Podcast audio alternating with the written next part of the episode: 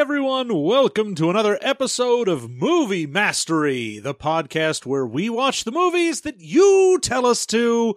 I am your host, John. With me, as always, is my co-host, Jeff. Hello. Oh, wonderful. Jeff, how you doing? Oh, buddy, I'm doing fine because tomorrow we're going to get in the sky and go to Chicago. We're going to be in the We're sky. be in the very sky, hurtling through the the, the spheres on a uh, All of in- these in a spheres. pressurized tube in defiance of God. That's right. Mm-hmm. That's why I fly, in order to spit in the face of God. Exactly. Every time he doesn't punish me with death, I win a little more.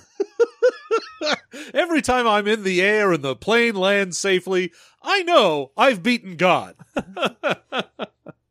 and I d- defy him to crash my plane. Do it, I say. Do ah. it. But the coward never does. Indeed. Listen to an Alanis Morissette song, why don't you? So yeah, we're, just because we're going to be out at C2E2, baby. That's right. When this goes up, we'll probably already, Already be, be there. there, By the time you listen to it, we'll probably be back. That's true. This one's going up a little late. We'll be in Chicago, but on uh, this Saturday, the, the the the first of April, we'll be putting on a fun live show. That's At- right. If you manage uh, to listen to this in time and are in Chicago, Yeah, and you can find And. us, and you can afford us. you might be able to get a couple guys to talk to you or something. Sign your book. Uh, so this time around, we rolled up 1984's The Ice Pirates. The Ice Pirates. Not to be confused with the hockey team of the same name, who Oh, took shoot. their name from this movie. I did confuse it with that. I only watched several uh, uh, games that the Ice Pirates played. Yeah, when I messaged you that we were watching The Ice Pirates, Uh-huh. you must have gone and watched several uh, games, games. of The Ice Pirates with a Y. I kept wondering why there were more ducks there than I expected. I was only The expecting. a- Ice Pirates hockey team famously has ducks in it. I figured they were playing against the Mighty Ducks. I mean, I don't know if the Ice Pirates are in the same league or whatever. I, I I mean, no, they're not a professional team. oh, they're not. Oh, well then. I mean, s- professional in that they are like minor league. oh, okay, very good. So, like, whatever team feeds the Mighty Ducks, the less Mighty Ducks, I assume. Yeah, the mighty bread that feeds Yeah, the yeah, mighty exactly. ducks. They're the feeder team to the Mighty Ducks. Motherfucking breadcrumbs, they they're called. Oh, Christ. But yeah, this was an just an awful movie that was 1984 sci-fi post-apocalypse swashbuckling space opera. comedy, And supposed to be a comedy. yeah, this was originally Yeah. supposed to be a serious sci-fi film that had a budget of 20 million dollars Yeah, and then MGM went, "No, you get 8 million. Also make it funny." And Yeah. they were like, "What?" and they did. They hired the best uh, screenwriter in the business to remake it and make it funny again. A fella who's also got to his name act uh, writing credits such as Mac and Me and Tammy and the T Rex. That's right. Director and writer Stewart Raffill. Mm-hmm. Good God.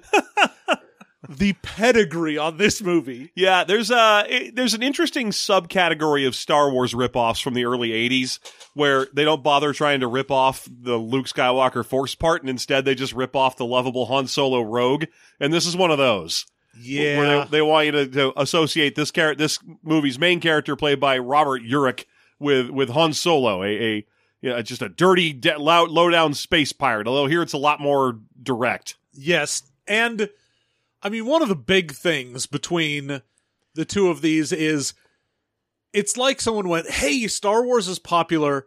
That's like a space fantasy. Mm-hmm. And it's not, it's a space samurai movie. Yeah, But they heard space fantasy and went, All right, well, we'll do that then. because this is very much like, what if in space everyone was a knight and had like chainmail and a sword? yeah. All the uh, all the bad guys in this are the Templars because they managed to crawl their way into this one. Uh, and they they are they're basically all just dressed like cosplay shit is cheaper. I think is what you find with that is that it's much easier to it's way easier Yeah. to go get a doublet and some boots that have those like tops that fold down. yeah a couple of tabards and some coifs of fine mail then then you're all you'd be like, yeah, you belong in space. Fuck it. Who gives a shit? Oh yeah, you can go into the studios like, hey, what do we got in the costume department? They're like, well, we got a whole bunch of medieval shit, and they're like, sold. I do not up. care. Yeah, it's fine.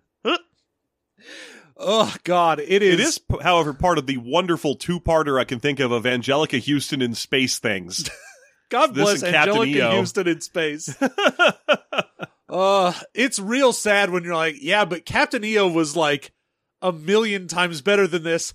Then again, the people behind Captain EO are like Steven Spielberg. Yeah. So, you know, Mac and me or Schindler's List, we got a bit of a difference in quality here. sure. Uh, Space Pirates is bad. Uh, that's my non spoiler review before we get into it. It fails to be funny at all. I think there was one gag that I sort of liked, and I wished they kept doing it, and then they didn't.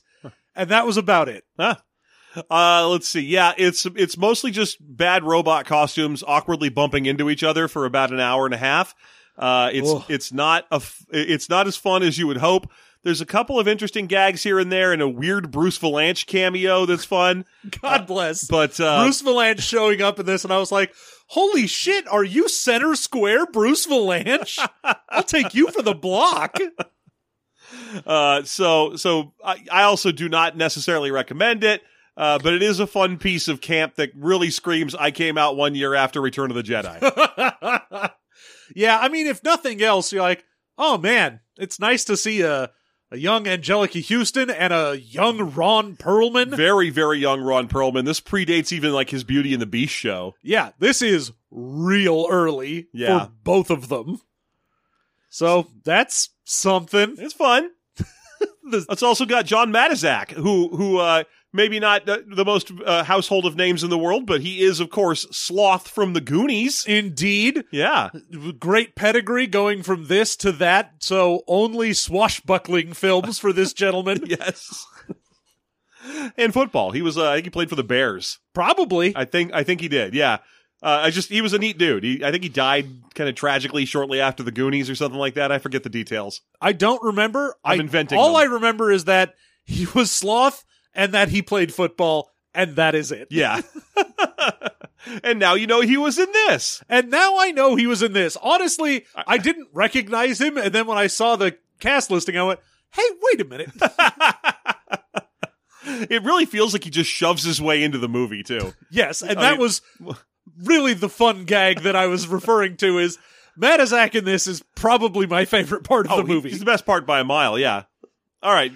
All right, uh, let's go ahead. We'll play a little music, and then we will come back. We will get into a full blow by blow, blow spoiler review for 1984's The Ice Pirates. We are the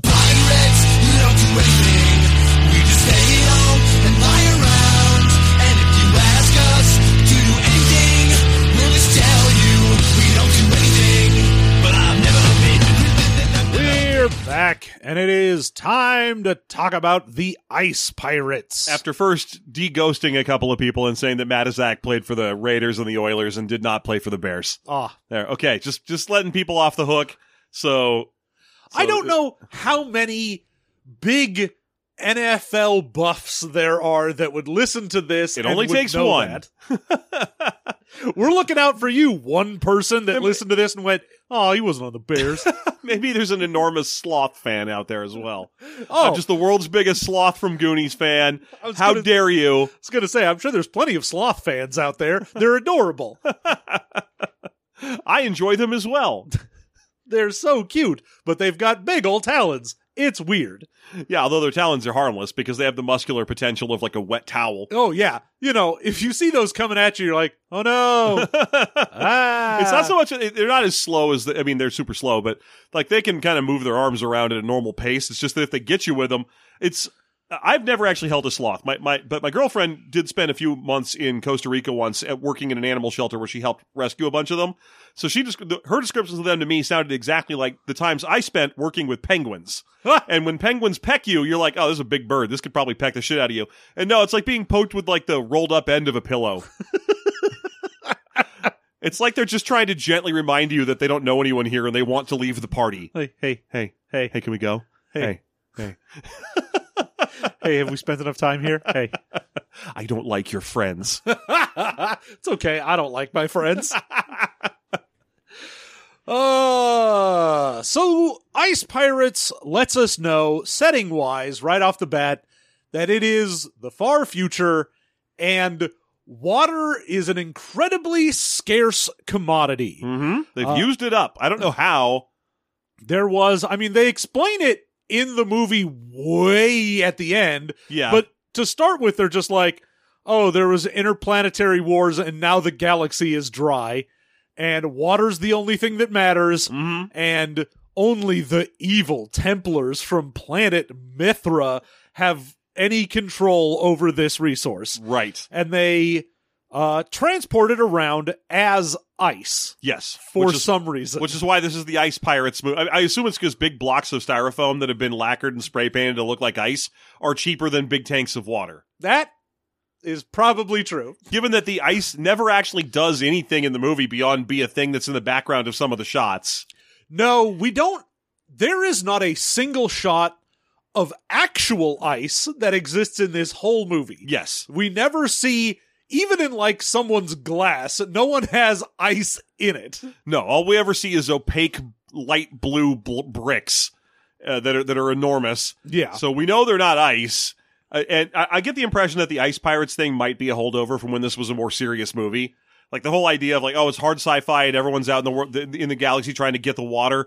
Like that that's a, an interesting prospect. I mean, of course, it falls apart immediately when you're like, you don't water doesn't vanish when you drink it or even when you like boil it. It just changes forms and goes goes somewhere. It's still there. Oh, It's yeah. really hard to get it off a planet all the way. Yeah, the I mean we find out, I'll just go ahead and put this here, like at almost the very end of this movie that they were like, "Oh, there used to be seven planets that were very water rich." Yes. And that's where all of the galaxy's water was coming from, but in the big galactic war that happened, six of those planets got destroyed and one of them got shoved so far near the galactic center uh, that it's inaccessible because getting to the galactic center means going through a time warp. yeah, there's a time warp that is used mostly for gags. Yeah, Um, I mean the whole problem with the time warp is if you try and go through it, you begin to age so rapidly that by the time you got there, everyone on board would just be a husk. yes. So that is the general like premise of it, but you do not get the premise of it until the last like 10 minutes of the movie. Yeah, no. In the beginning, you just get turned off to your main character immediately as they as they oh god. as they raid a uh, they, they raid a Templar ice transport ship, uh, and, and just sort of it's you, you get to see all these main characters. You've got you've got Ron Perlman here as a guy named Zeno. Anjelica Huston's kicking around in a hilarious like chain ma- chain link wireframe halter It's top. So weird. It's he's got a weird outfit on, but they they board and raid a ship. There there's one guy on the squad at who's name Roscoe? Roscoe. Yeah. he's like their robot expert. Yeah, everyone sort of has a thing. So you're Yes. like, all right, Jason, our main character, is the captain. Roscoe is their like engineer and main robot guy. Mm-hmm. Uh, Maida is Anjelica Huston, and she's like the badass and the pilot. Uh huh. And then Ron Perlman's Zeno He's like a is navigator.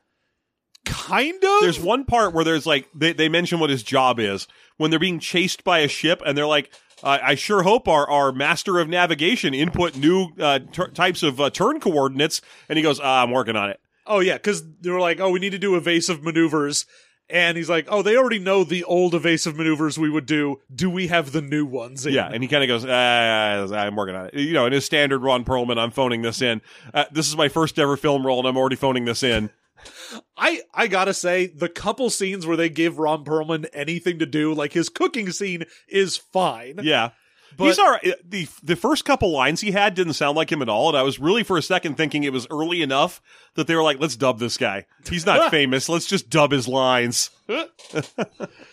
Uh, no, he has a weird affect that he does a lot of the time in this. Yes.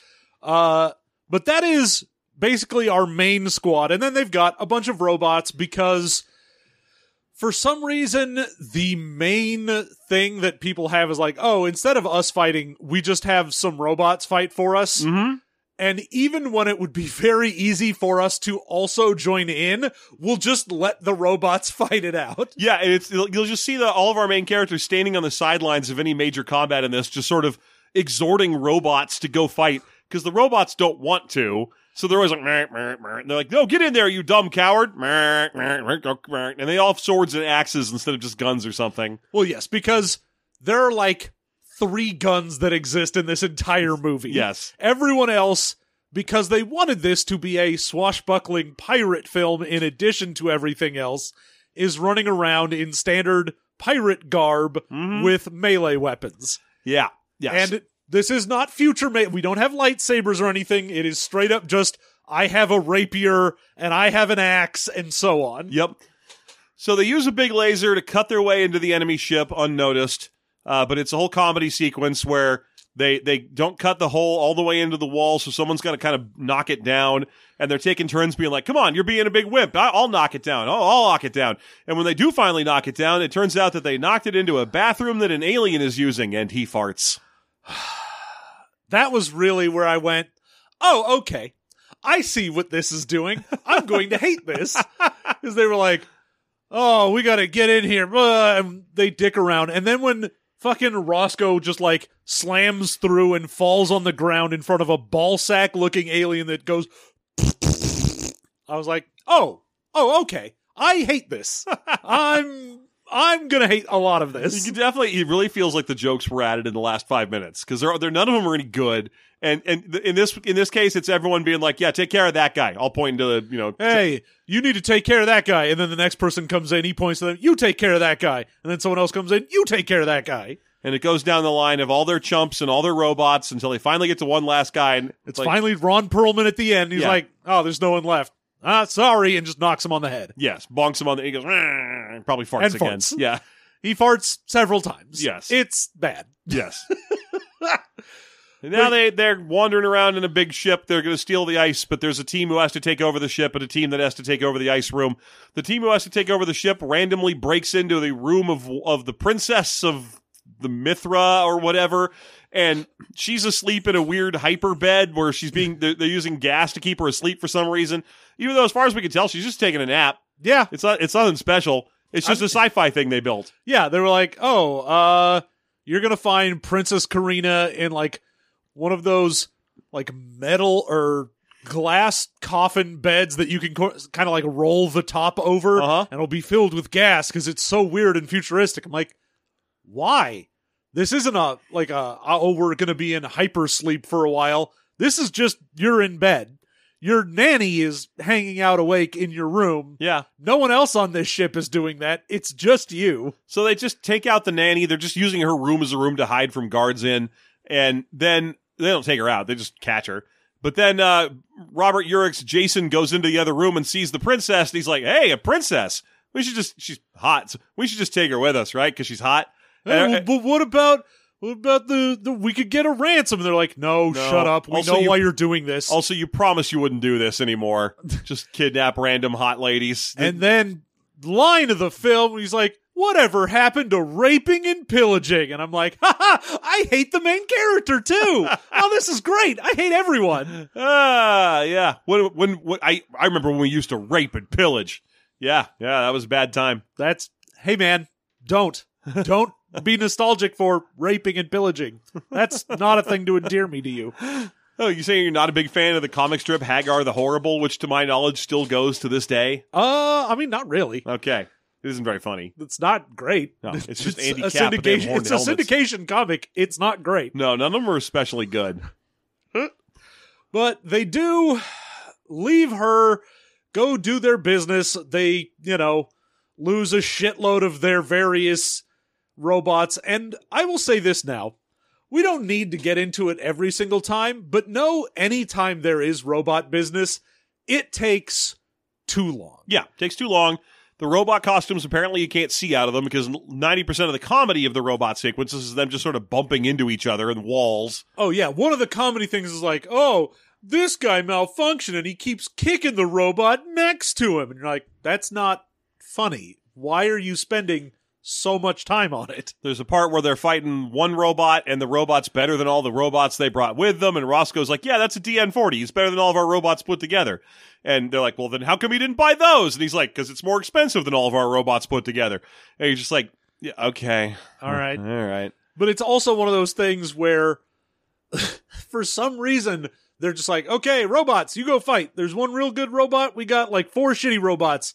All right, you guys, real poorly, one at a time, go fight him. Yeah. Meanwhile, we will sit in the back and cheer you on like we're watching Rock'em Sock'em Robots instead of just also hitting him. Yeah, And I mean, you'd think, especially with Roscoe being the character that is your like main robot guy engineer who knows how to do all the stuff to robots, that when they were distracted, one of the big things we keep seeing is there's a bunch of wires in the back of their neck. yeah. You can just turn them off. And the fact that he never just walks up to the super badass robot and is like, and done.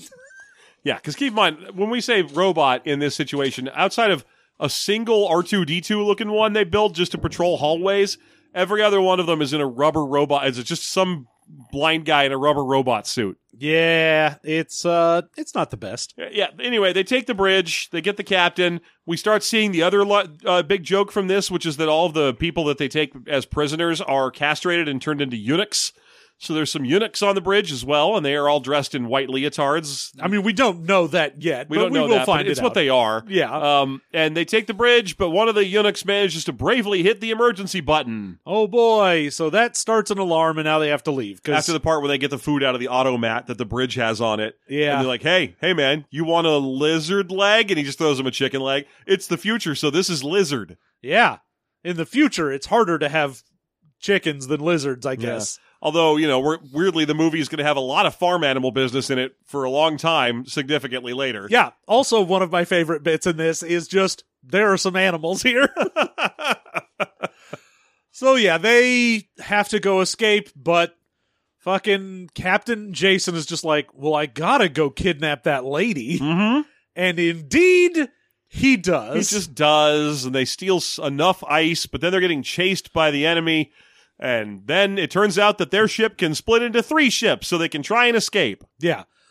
That's at least somewhat interesting and creative where they're like, oh, uh, we're going to send a third of our crew to each section of the ship, Mm-hmm. split into three, and that way, you know, they can only chase one of us, so at least two thirds of us, no matter what, will get away. Yeah, so this is where we lose Zeno and uh, and well, basically Perlman and Huston for a while. Yeah. They're they're not going to be in the movie for the next half hour, and boy, are they lucky. God bless them. They got out easy. so just Jason and Roscoe in the middle section Mm-hmm. are chased, and they're like, oh, why is it always the middle section that gets chased? Gee willikers. And then they get captured. Robots and dudes in Knight Templar outfits come in. We meet our movie's primary bad guy, whose name I do not remember. Zorn. Zorn. So Zorn comes in, he's like, surrender, and I will not kill the man who is lying on the ground with an injury. Okay, we surrender. I killed your man. Haha. I'm a liar. I'm just bad for some reason. Anyway, you two I won't kill. You two are going in the capture tunnels. Yeah, we're going to send you off to get, you know, turned into those white haired guys. You're going to get castrated and turned into slaves because Mhm. we'll lobotomize you get rid of your junk. Yep, All right, great. yep. Meanwhile, the princess has woken up and is basically like, hey, come on, just let me go. What the fuck? Let me go. Hey, what? Don't no, I don't want it. And she's in the middle section, so she gets captured and taken with with uh, or not re- recaptured, I guess, and goes with Zorn at this point. Yeah, she gets, I mean, at this point, she's just getting rescued. Yes. But they all get taken back to Mithra, our main big uh, evil place that is the one place that has all of the water. Uh huh. and they are put into some cages. We meet Killjoy, John Matuszak's character. This is what I mean about him just bullying his way into the movie. he just shows up and he's like, "Hey, man, uh, can I get a like half of your remaining soup for this big gold necklace thing?" And he's like, "No, man, gold's useless. We're gonna die. I'd rather have some soup." And he's like, "Okay, what about one quarter of what's left after you've just had that drink for this gold?" And he's like, sure, man, fine, whatever. And then immediately behind them, once they make the trade, some guy's like, "You take my gold necklace, god damn it!" brr." I'll kill every one of you. And they'll both they'll talk him down. They're like, dude, it doesn't matter where we're going. And he's like, I'll just search every one of you. If I find that necklace, I'm gonna kill you. I'll rip your head off. yeah, it, it- but it doesn't matter. Also, there's a priest in there, and the priest does. Uh, uh, is they they tell they we find out that they won't castrate the priest just in case there's a god. Yeah, that's the joke. Oh, they'll leave the monk alone just in case there's a god. But just just to make this clear, this dude's name is Killjoy, is John Matuszak, and he bullies his way into this conversation in the movie in general. But by the time we get to the point where they re- they reconvene with our other characters, the other characters know him already. it's so weird because they have no idea who this guy is. They're just like, "Who the fuck are you? You want some of my soup?" That's weird. And then we get a gag where when they get to the planet and they get offloaded in their cages, they're like, "All right, monk, come on out. We'll deal with you first. And Killjoy comes out wearing the monk's robes and he's like, Bless you, my son. And mm-hmm. then winks at our main guys and leaves. And I'm like, That's a great gag. Yeah. That's the one funny thing is this guy. Yeah, if he just kept doing droopy dog shit throughout the movie and just popping in and then leaving again without getting a scrape on him, Yeah, because that would have been fine. He does it again later. And it's just like, oh, this is great. I want him to keep doing this throughout the whole film. Just continually pop up wherever they happen to be and be like, hey guys, how's it going? I'm also here. But instead, he joins them shortly after this, and by the time they get to the next planet, they reconvene with like Perlman, and Perlman's like, "Killjoy, how you doing? hey buddy, I like you. And I'm like, what the fuck? How come you know him and these guys don't?" Uh, so they get taken to the processing plant to be turned into lobotomized eunuchs. Mm-hmm. And then, right as the, like, weird metal mouth thing that would bite your dick off goes to get them, it doesn't. And they go through, and on the other side of the machine, they see the princess who's like, now, uh, just play along or else you'll get castrated for real. Mm-hmm. I have plans for you. Yeah. Also, everyone who works on the assembly line for the castration machine is a, a sight gag of some kind. Plus, uh, Ro- or Jason can't stop hitting on people as he makes his way down. He's like taped to a, naked to a thing, and he's being dragged towards a machine that'll cut his dick off. He's like, "Hey, how about later, you and me, huh? What do you say? We hook up?" And she's like, "I don't think you'll be able to get it up." I don't think you'll be up for it. And then he gets excited when a when a, uh, hot lady puts shaving cream on him. But then the big gag is that it's an old cra- uh, uh, wobbly guy who actually shaves him. well, it's the wobbly guy who shaves his face, but the gag is it's a gay looking guy who's got the one for his balls. Oh, jeez. Oh no, he's going to be touched by some kind of queer mo. but then he gets sort of rescued and dressed up as a eunuch where they bleached their hair for some reason. I guess the idea was that once you get eunuch, you well, they your- they just get a wig, yeah. I guess. well, they put a wig on them, but I think the the idea is supposed to be that the rest of them get when they get eunuched, their hair turns white. I don't know. I have no idea because they don't go into it. They also don't really go into the fact that we saw like half a do- dozen people on this like conveyor belt Mm-hmm. where they were dealing with the whole process of getting everyone ready to have their dick bitten off. But apparently, once you get past the dick bite off part, no one is there No. because no one is there to realize, like, hey, you still got a dick. like, no one. No one sees that when they put them in their big weird white leotards. No, which are when they super give them their their white hair. When they do anything else, they're just like, yeah, I guess no one works anymore. I mean, I guess that metal Pac-Man thing isn't really supposed to get their dicks just so much as their balls. It's supposed to take their balls uh, off, which is maybe why the people who are checking their le- their junk and leotards aren't like, "Hey, wait a minute, there's still a wiener in here." and they of course have to have a little gag when they get through where they they need to pretend to be castrated so they got to be all high pitched now yeah, they talk like this. oh And all the all the eunuchs, the regular eunuchs, talk like that all the time. Yep. Yeah, so although that's we not how only ever works. hear one of them right now. For the entirety of the film even if we see some in the background they will never speak. Yeah, it's just this one scene in the factory. Yeah, yeah, and uh, But as soon as they come out, the princess and her nanny show up and are like, "Oh, we're getting slaves to work in our sludge center or whatever. We'll take the black one and this one right here. Even though he doesn't look as good as the other ones. Ah, that's right. I'm making disparaging comments. It doesn't matter because we're working him in the sludge facilities. It doesn't matter if he's good looking. Ugh. Yeah. So, and, but they, he doesn't go work in the sludge facilities after they buy him at the slave center. Instead, he's carrying around a tray of tiny sandwiches at a goofy future party. Yeah, we go to the Royal Future Rave where he and Roscoe are dressed up as, you know, the eunuchs still and doing like handing out drinks and sandwiches and shit. Yeah. And And everyone's doing avant garde goofball dances or floating on the ceiling because they take a drug that gives them electrical flying powers. and every single one of them is absolutely spiking the camera at every opportunity, just staring right into it. Yeah, there's You're a like, nice. Hey, guy, nice. In the future, you break the fourth wall. In the future, everyone notices the camera. Uh, and eventually, we find out from the princess that, like, oh, I've got a plan. I need you guys to take me to the pirate moon where all the pirates hang out Yeah. because you're pirates and you'll know how to get there because my dad left to go find the mythical seventh world, which Mhm. everyone's like, oh, that's just an old wives' tale. There's no such thing. Mm-hmm. And she's like, nope, my dad definitely found it, but he ran off. And last I knew, he was in the company of some pirate named uh, Lanky Nibs. Nibs. And he's, I got to go find him at the, the pirate moon. Yeah. And when he, Jason and Roscoe get together to like discuss what's going on, he pulls them into a back room where a bunch of like robots are just hanging out. He's like, man, what's going on? We got to figure out what's happening. And then fucking Killjoy is there in a suit of armor and just lifts the helm up. Is like, hey guys, you mind? And takes a drink and drinks it. Is like, have a good time. And then just shuts the lid again. He wants them to go get him a sandwich or some cake or something, too. Yeah. He's like, hey, can you give me some sandwiches or cake or something? Anything with sugar in it. Whatever. Just go get me food.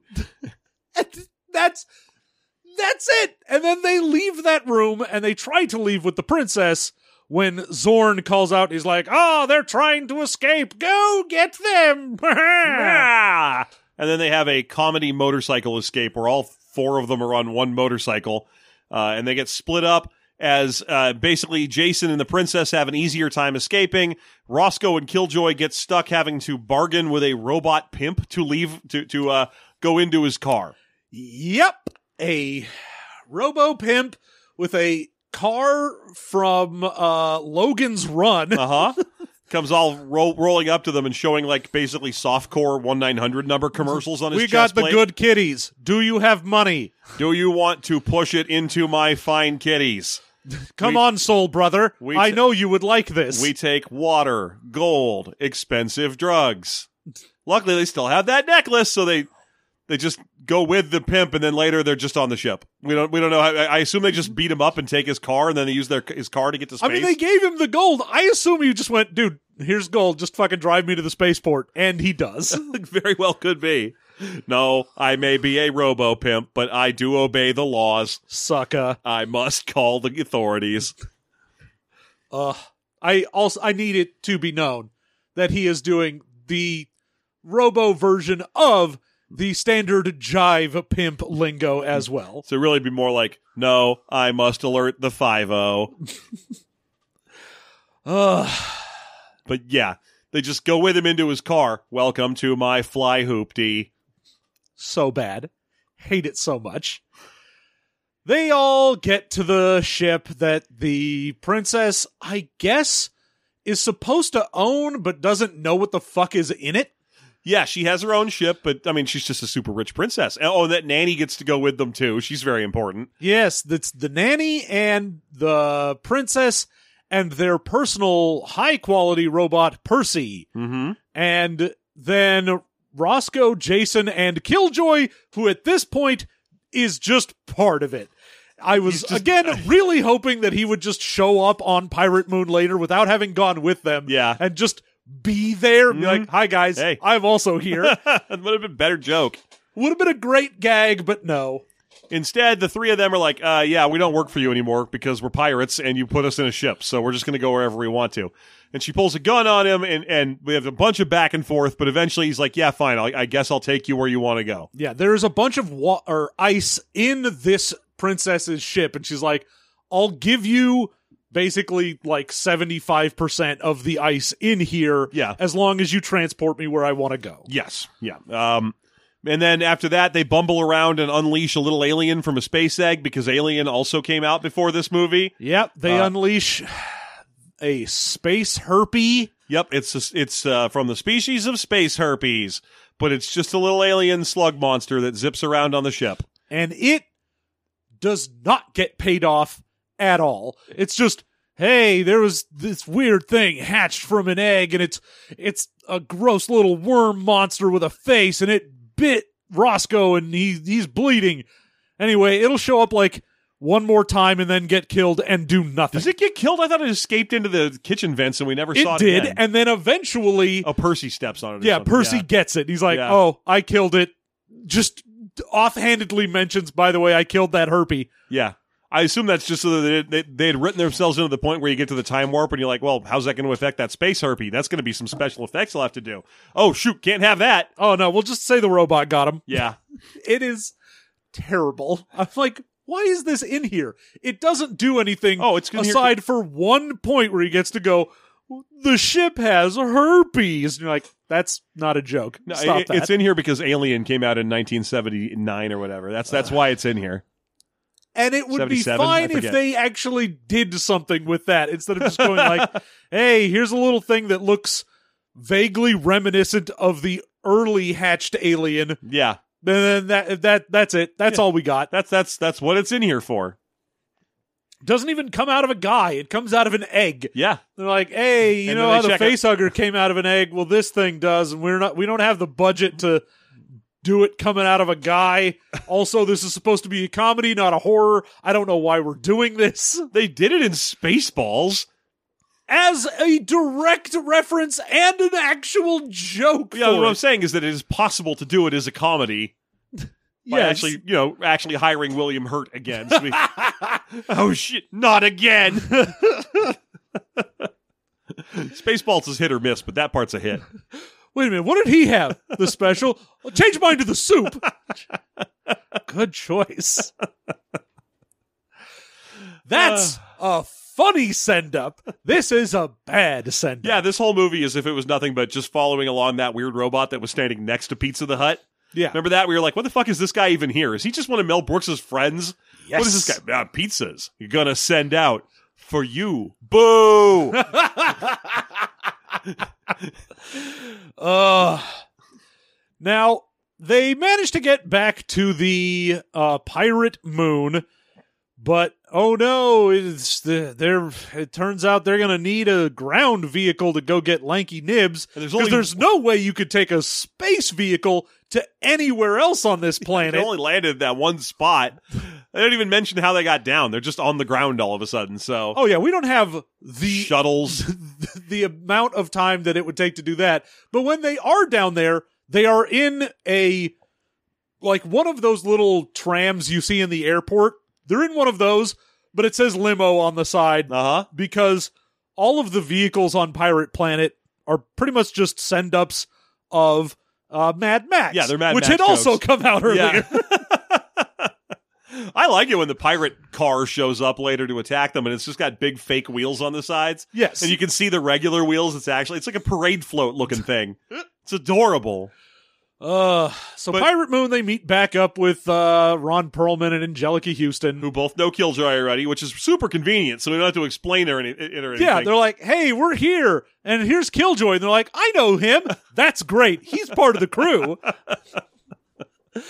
and they are hanging out at a bar as the princess is trying to be like, "All right, this is the guy I want to see. How are we going to get there?" And we find out some frog person alien has the only car in town apparently. one car, and there's there's a I mean, not counting obviously the car we took to get here. No, which we can't use right now because it's out of gas or something. So we need to seduce that frog alien. So he basically forces Come the on, prin- princess. Why don't you go make it worth his while? All you have to do is be real friendly and act real available. And she goes over there after a bunch of protesting that takes fucking forever and comes back and she i- i- and is like, yeah, that he's a she and you're her type. Ah, she's real interested in you. And he's like, nope, I'm not doing that. I can dish him out, but I can't take some. Uh, and it's funny though because then it's it's weird because she's like, "Oh, now I've got the upper hand. You've got to go try and seduce that frog alien." I'm like, "No, he doesn't. This is your deal. You want a car. He doesn't give a shit. Yeah. If he goes, no, I'm not doing it.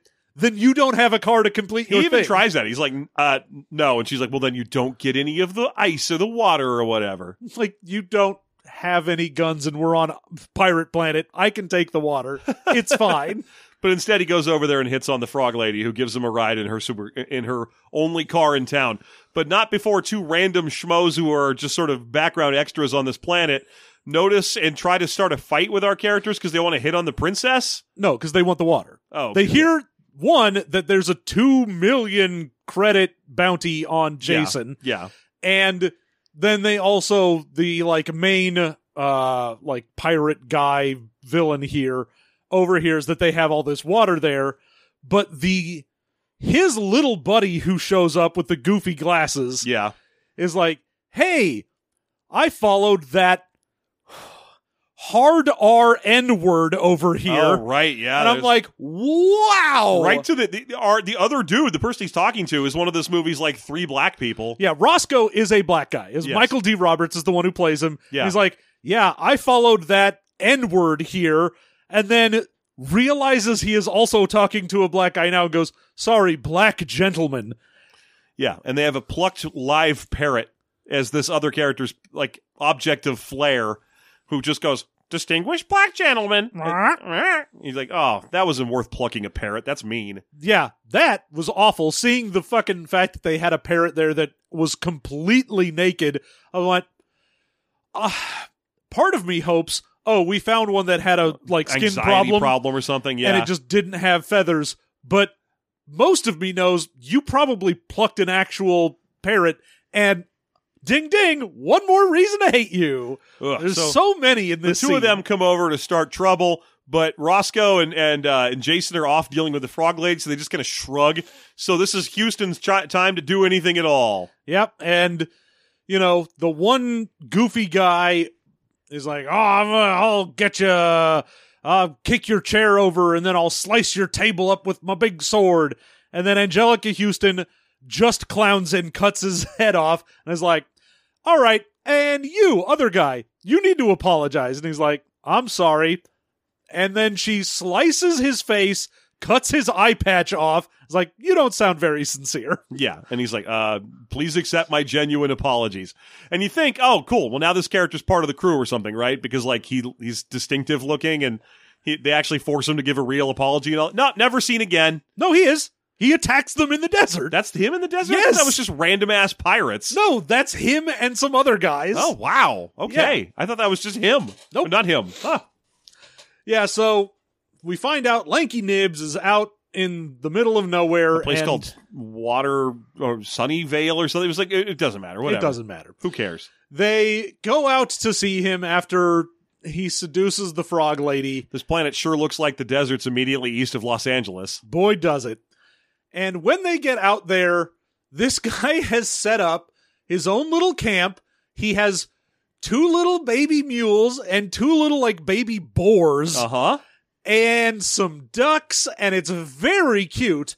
But we saw a picture of him before, but oh my goodness, he's so much older than that picture. We saw the, we saw the headshot of a young actor.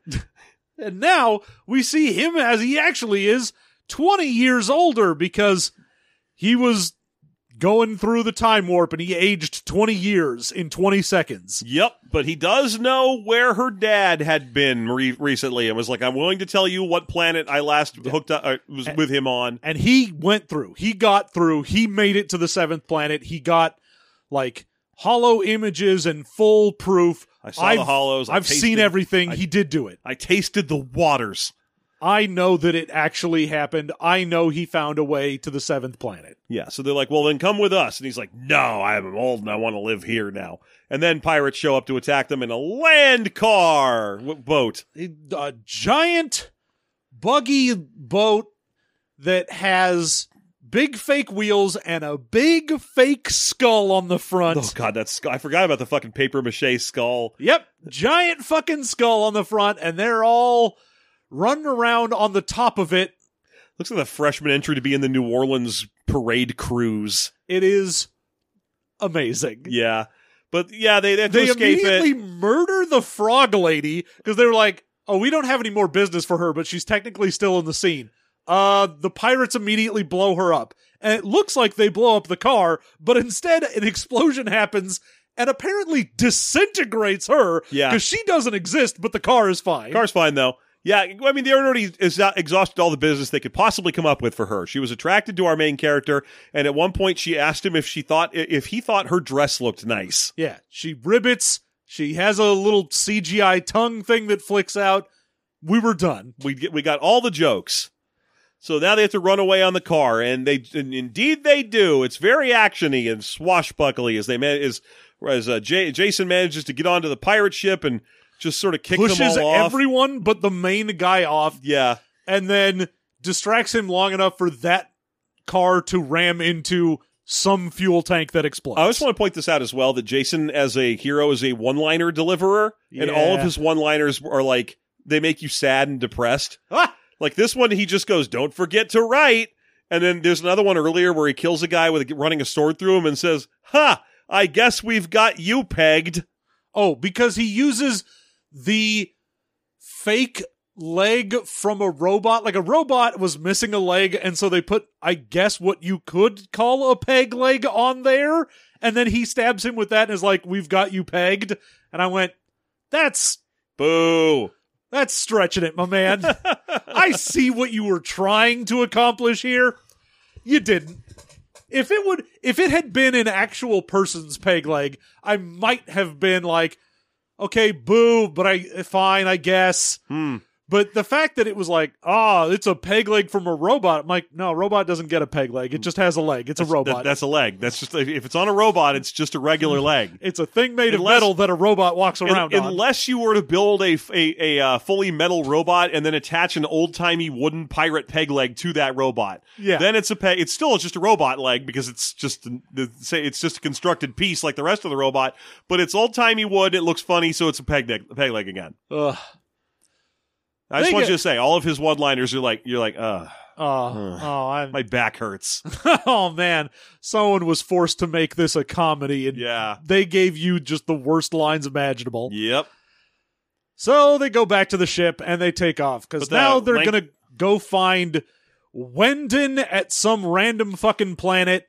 'Cause- Lanky Nibs is dead, by the way. Oh yeah, Lanky Nibs gets got. But they do take all of his animals with them on the ship, so they're just going to be a constant thing in all the hallways from now on. Yeah, we get, when we get back to the ship because we just cut from them being like, "Oh, Lanky Nibs, it's it's so unfortunate. We'll find that water. We'll end these wars for you, Lanky Nibs." And then it just cuts back to everyone being on the ship, and there are fucking mules and boars on it. You're like, "All right, sure, I guess." I get it. Fine. And now, whenever anyone has to walk down a hallway, they have to kind of carefully walk around a bunch of little baby mules and piglets. Yeah, which is probably the highlight of this seeing Ron Perlman in like an apron going like, "Excuse me," and just walking past mules. I was like, "That's great. That that did it. That's a that's a good scene." If the movie was two minutes long, If the movie was 2 minutes long and it was Ron Perlman pets a baby mule, I'd be like, "What a great film. film of the year." short form Oscars, give that to Ron Perlman Pets Baby Mules. Ugh. So they fuck off, and we get some weird fucking business in space. Mostly, we get um, the return of the space herpy as it does its. Hey, you you remember Alien?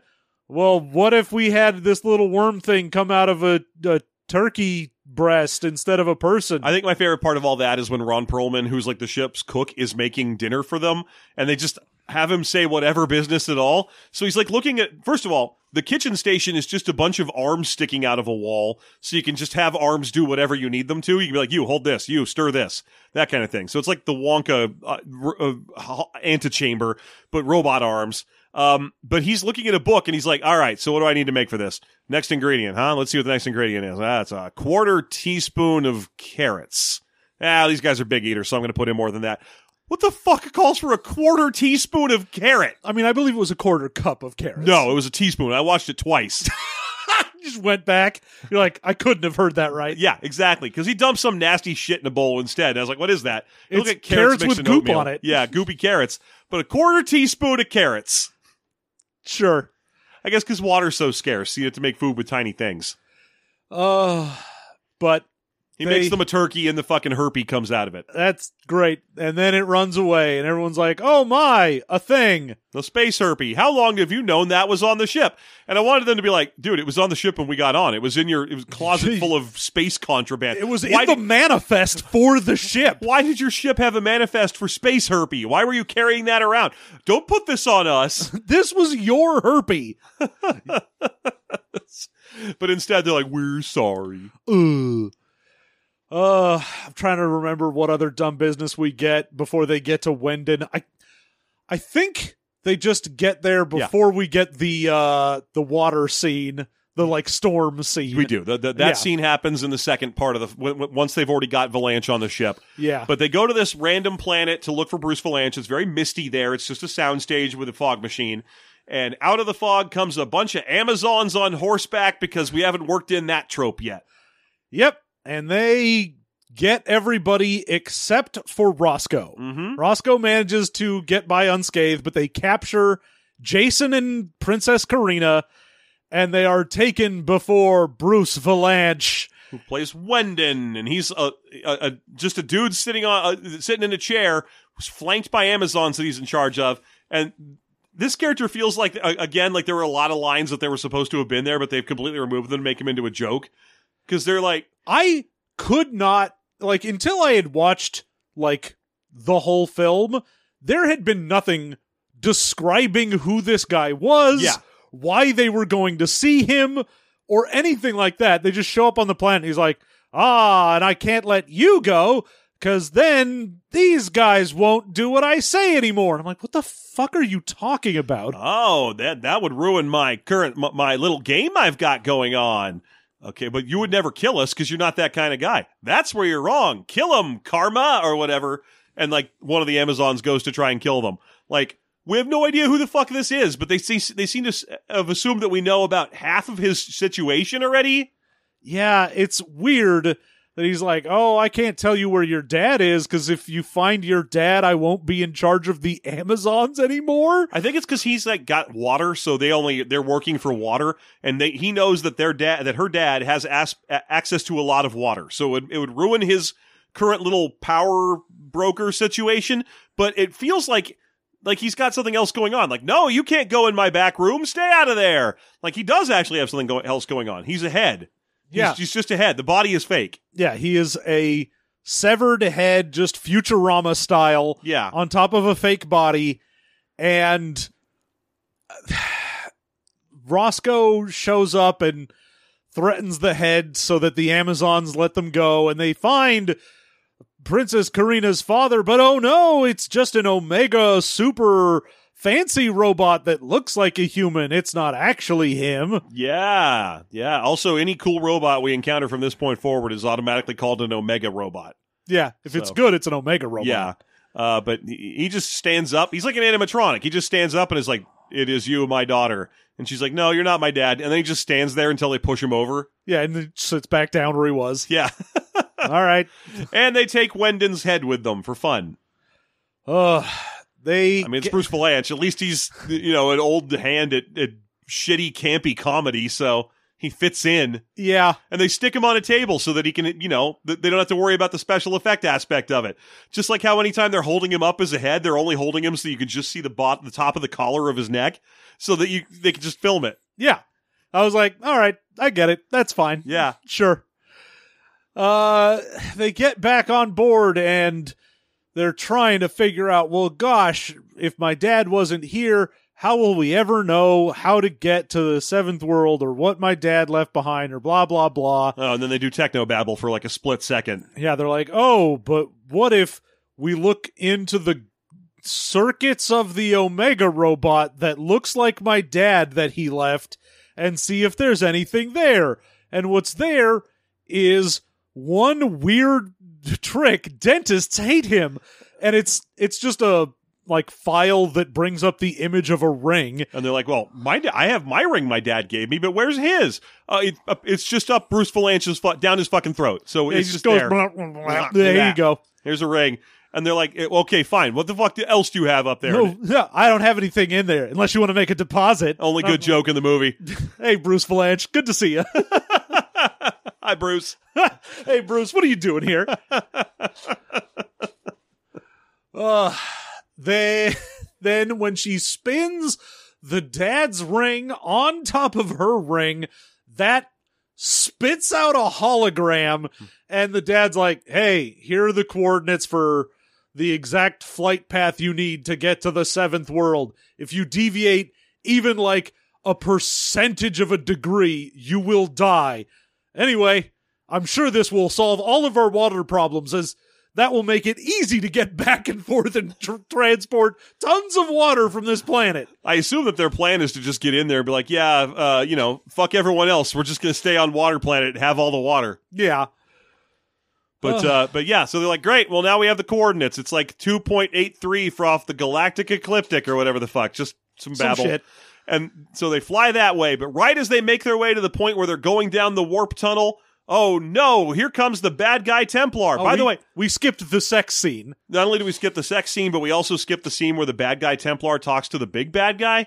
Oh, Remember yeah. that? There's like a one scene shot of a really old man. Yeah, and John real- Carradine. is that John Carradine? That's John Carradine in his last fucking role, I think. wow. Okay. Yeah, they talked to John Carradine to Zorn, Mhm. and he's just like, "Hey, I need you to stop them from getting the seventh planet." And he's like, eh, "It's fine. We've got a tracker on board their ship. This is all according to plan. We're gonna find the dad and everything, and then we'll continue our."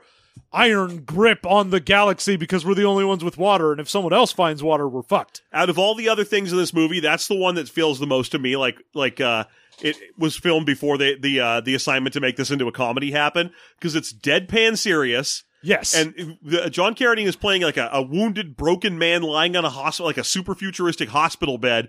And when he comes up he just spins around and he's like what news? And they give this little bit. They tell me that I should have my mind be uploaded, but I can still feel, damn it, with my my hand. Hold my hand. after all these aeons I can still feel the body wants what it wants. And you're like oh look at that. They're like Like they have the technology to upload his brain, but he wants to still feel and be human for as long as possible. These are That's not- an actual thing. These are not themes that are explored elsewhere. There's no other mention of the ability to upload people. No, this is, I believe you are accurate, a scene that they were like, this is a serious space opera, and we've got John Carradine, and he's going to give a very impassioned speech, and it's going to be a cool bit of world building. And then it's still in there, but everything else is like, and then the ballsack alien poops himself. Womp, womp, womp.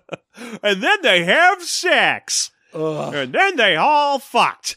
But uh, yeah, this one scene, like I'm sure that once they switched it back to a comedy, they're like, well, we have a lot less money. Should we contact John Carradine and see if he wants to film that scene again with like Groucho Marx glasses on or something?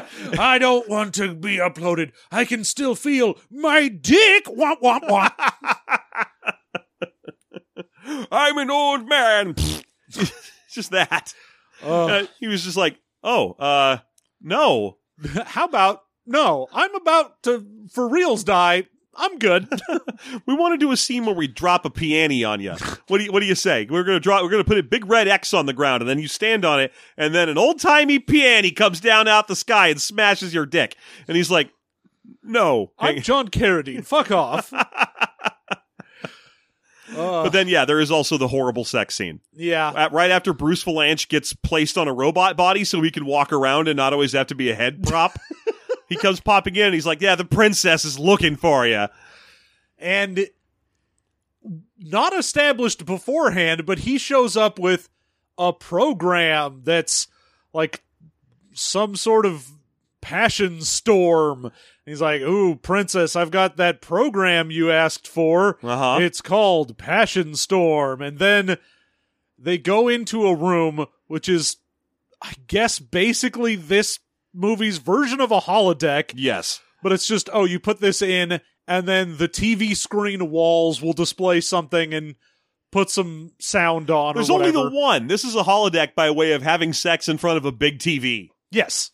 And which is great. I mean, I'm not knocking that. no. But then the most confusing bit for the world building happens where they're like, ah, you know, the background screen is showing a bunch of waves rolling and a storm happening. You're like, oh yeah, that would be great because in a galaxy where it's been 10,000 years since there's been any sort of real planet with water on it, having that as a background picture would be like, ah, yes, this is great. It'd be This kind is of funny if they both just got mesmerized by that instead. They're like, water's what? so Oh, cool. God damn. Wait, wh- what's wrong? How come you're not still going? I mean, there's fucking rain clouds over. Look at that shit. You never see that. That's so weird. Maybe we should just sit here and watch that instead. But Honestly, no. the, the the footage is such boring stock footage of rain and waves that I really kept expecting for lyrics and like English and Korean to be displayed over it. uh, but eventually they start going at it, and then it drops water like it's raining yeah, on it's them. a it's a 4D experience. They drop water, they get mild electric shocks. but I'm like, Yeah. what the fuck in a whole setting where it's like water's the most precious commodity, no one has it, and if you know you can find it, it's worth everything. Anyway, we're gonna use it to just douse people while they bone. What?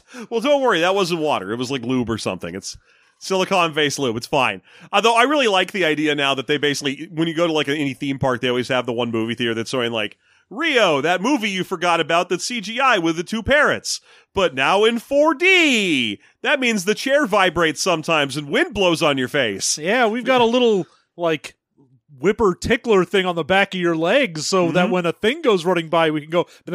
Now I want the version of that that's for fucking. Like you could just go into the 4D fucking experience and wind blows on your face when you're trying to have Yeah, you go. sex. No, you go into the 4D porn. yeah. As soon as the cum shot happens, just a little spritzer goes up the back. vibrates a bit. But yeah, and, and we also get a, a line in here about some oral sex when, when she's like, "Hey, shouldn't you be at the controls?" And he goes, "If you insist, and then goes down south. Mm, if you follow."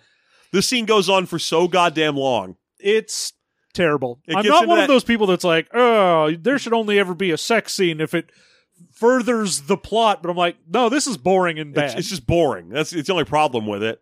and Because especially it- it's it's Men in Tights did the the uh, the sword is penis joke, right? Remember that behind Yeah. the curtain, and they do the same thing here, where he's like, "Maybe I should take off my saber." oh, let me get it. Oh, it's so stiff. Your belt, I mean. Yeah, you're just like, ah, I don't care about any of this. The reason it worked in Men in Tights is because there was an audience.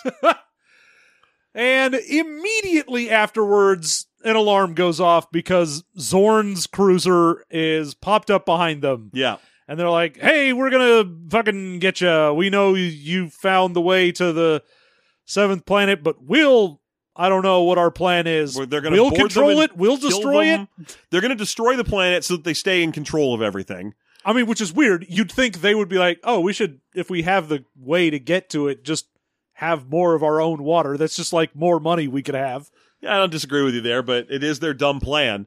Um, but yeah, they're just gonna they're gonna board, and they've already entered the warp tunnel part of this whole storyline, which means that they don't have a, they can't fight back really. Yeah, they're like, well, we can't do evasive maneuvers or do anything because if we deviate at all from the course that we currently have, we will just die in the time warp. Yeah. Now this doesn't mean that they aren't time warping because that's the movie's big final gag sequence is that you still get old really fast in this dumb tunnel and uh, increasingly uh, fa- uh, fast as well. So at early point they're just like, "Hey, I think we're starting to get a little older." Oh, yeah, it looks like, you know, for every 30 minutes, we're aging a year now, and it's just going to get faster. Yeah. And, And now it's just fucking sight gags w- with fight scenes happening during the sight gags, and they keep trying to show you that the future, that the the, the time stream is happening by speeding up the footage yeah, for little increments. That's so irritating. it's like, oh, he's going to go hit some guy, and the walk from him, like from going to where he is to the robot he's going to attack, they just speed it up and be like, Mm-hmm. So uh, yeah, and now everyone's just gonna fucking fight with big fake beards on and shit. For and the big gag here is that sex that they just had got her pregnant, but because it's in a time warp, she goes through pregnancy, has the kid, and the kid grows up during this whole time warp yeah, so they're, they're fighting, they're fighting, they're fighting. Robots are being made to fight. Uh, Roscoe's made a per- took a robot that won a fight earlier in the movie and spent a bunch of time and money on upgrading him. Paints him black so they can do one joke about that. Say, Yeah. hey, I, I don't mean to be insensitive, but why is he black? I wanted to make him perfect. Yeah, that's a good response line, but but then that that robot shows up and gets in a quick fight and doesn't matter.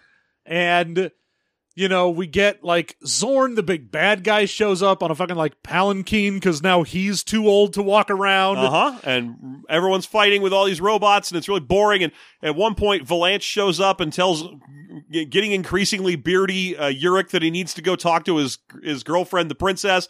She has a baby, and he's just like, "That's not mine." Nope, that isn't mine. Although he's adorable, I, I kind of maybe he is mine. Nope, got, gotta And go. then the baby pees on his face, and he's like, "Oh, that's definitely my kid." I have a thing about peeing on faces, as you well know. what do you think was loaded in that passion storm? uh, the titular passion storm. Dare you enter my magical realm? They fight, they fight, they fight and fight and fight, and they get so old. Some of them are dying. And oh, it's what a joke. Roscoe's afro is giant and white now because Yeah. he's so old. And, and Perlman gets super old in one of the fights and just keels over and dies halfway through it because he's so old. the nanny turns into a skeleton because she was already old to begin with. And eventually, everyone's getting too old to fight. Robots are approaching. It, it looks really bad. And then Robert Urich shows up as his own son, and even even swashbucklier outfit. and knocks over some robots and it's like, "We did it, Dad! I saved the day! Ah, I'm so glad to see you, Dad!" I'm glad we finally got to meet. This is wonderful. And then they start flashing back until they the, the time warp is over. Yeah, they got through, and it turns out none of that actually happened. That was all part of the time warp, and now that they're through the time warp, it's undone. Except the other ship, the uh, Zorn's ship, Uh huh. is completely gone because it was It attached deviated, to yeah. the side of it.